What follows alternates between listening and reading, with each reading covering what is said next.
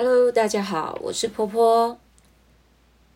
才艺老师啊，是一条不归路。这句话听起来怎么好像在跟大家说不要来当才艺老师的感觉？嗯，其实我要说的是，才艺老师这个工作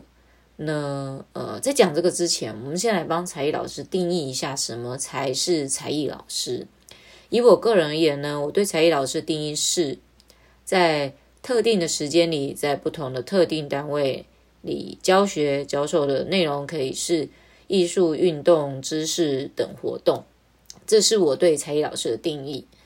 记得好几年前，我做才艺老师有一段时间了，在那个时候，有个朋友啊的朋友，他问我，才艺老师的工作有没有固定的薪水可以拿？我就说，嗯，没有哎，这要看当月的教学状况。他接着又问：“那你有固定在一个地方担任才艺老师吗？”我就说：“呃，没有诶，每个礼拜都要跑很多家，没有很固定。”接着呢，他就摆出了不屑的表情，用一个瞧不起的口吻对我说：“那你这只能叫做兼职呢，根本不叫做正职哦，每个月收入都不稳了，怎么混得下去？”我当时比现在还要年轻很多，那对方又是长辈，所以我就把这个闷亏呢有点吞下去了。其实被他念念的有点委屈，然后这位朋友会这样子说，是因为当时我们正在讨论正职工作的事情。我觉得我虽然是跑堂的美术老师，但是这就是我所有的工作了，不管在哪工作，这就是我专注在做的工作。那对我来讲，这。应该就可以叫做是我的正职了啦，哈。但是呢，这位长辈觉得我这样跑堂哦是不务不务正业的工作，叫我要去找个正式的工作来做，不要到处鬼混。那呃，但其实哈，当下我我其实很想跟他分享，只是我觉得他可能不太懂我们在跑堂才艺老师的那个概念是什么，所以我就没有跟他多说。虽然我的收入不稳定啦，但是我们。呃，小月有个五万，大月有个七八万。你要想想看，那是十几年前的时候的事情。你当时基本薪资大概也才两万一起跳，就是如果说你是可能专科毕业的话，或大学毕业，那我想我这个薪水应该还可以吧。那而且我的工作时间相当的弹性，等于自己一个人就是老板，赚的钱都是自己的，我不用分给员工，因为我也没有别的员工。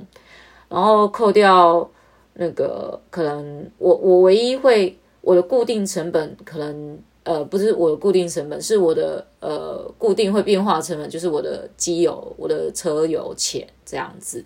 那材料费那个是呃变化性的成本，每个月看如果我教的课多，材料费当然就变多嘛，我教的课少，材料费就变少，但是我基本。平均下来的每一个月的收入大概是六万左右，在我二十几岁的时候，我觉得这样应该算蛮不错了啦。我虽然不是在固定一家学校工作，但是我可能一个礼拜哦，可能要跑五间到八间的学校或是一些机关团体，上课的时数每一间学校都不一样。这样的工作形态看起来真的很像到处兼差，但其实我我是在。制作一种工作，那个就是美术教学。虽然跑堂哦，有的时候很累，但是看到自己有多努力，我的财库就会相对的累积有多高。这就很像，就是你呃的努力跟你的收入是成正比的，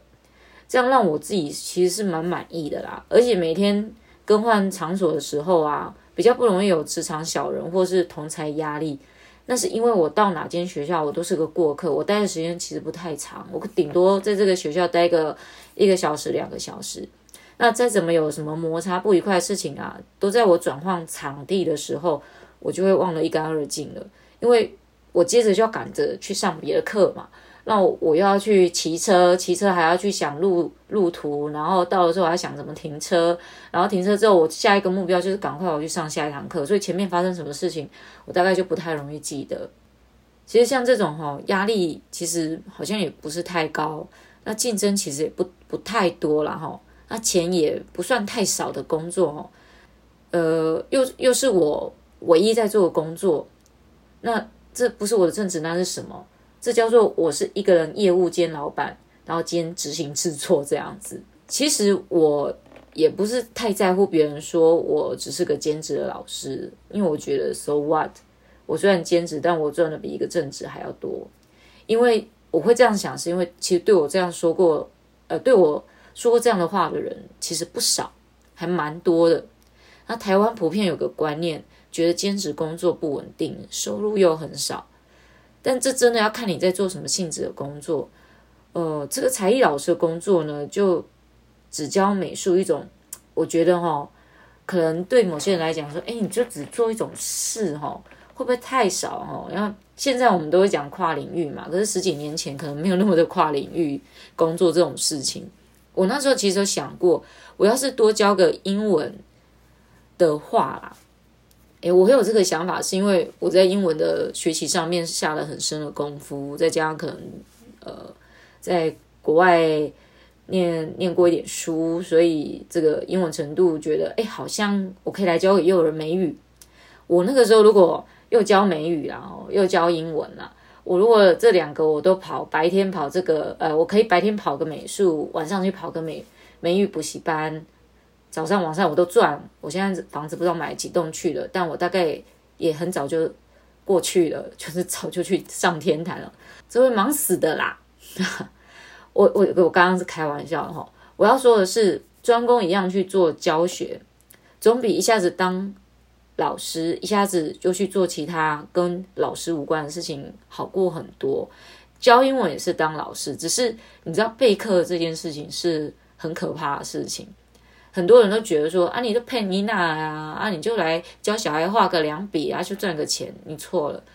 我们在教学之前。一个小时的课程，好，我们不要讲一个小时。以幼儿美术来讲，五十分钟的课程，你知道花多久的时间去做备课吗？那个是要花一样五十分钟。如果以呃刚入这一行的菜鸟来讲的话，他要花三个礼拜时间准备一堂课。那如果以已经进入这个职场的人来讲，他可能要花一个礼拜。如果他已经在这个职场做一段时间了，他可能。几个几天前，那对像我们这种像我们这种大神级的啊，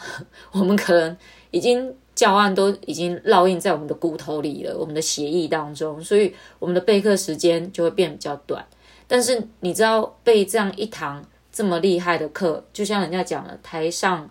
呃十分钟，台下是十年功夫。诶，这句话是这么讲的吗？好啦，我们就把它当做是这么讲的。你台上十分钟，其实我台下已经练了十年了。所以呢，这个备课不是你想象中五十分钟的课哦，我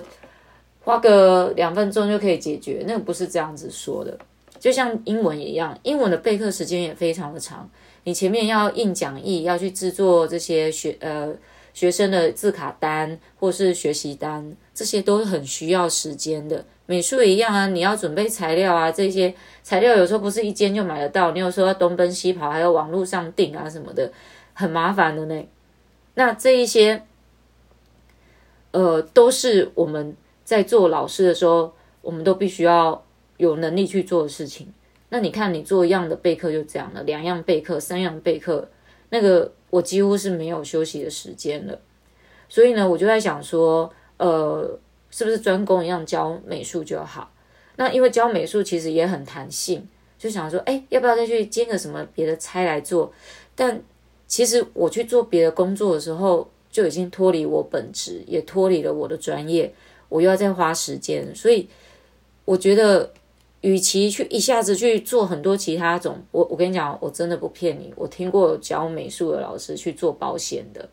哦，我会去卖直销的。拜托你们，就好好的做教学，当一个很专业的美术老师。因为我相信，一个自己，呃，就是你在一个你自己很了解、熟悉的领域中，你好好的钻研，把这一门行业的价格，就是你自己的、你自己的价格定价在一个对的地方，这样就不用去多做很多自己不熟悉的工作领域，费用的收取程度就会集中火力在一个定价之内，财富才有办法累积起来。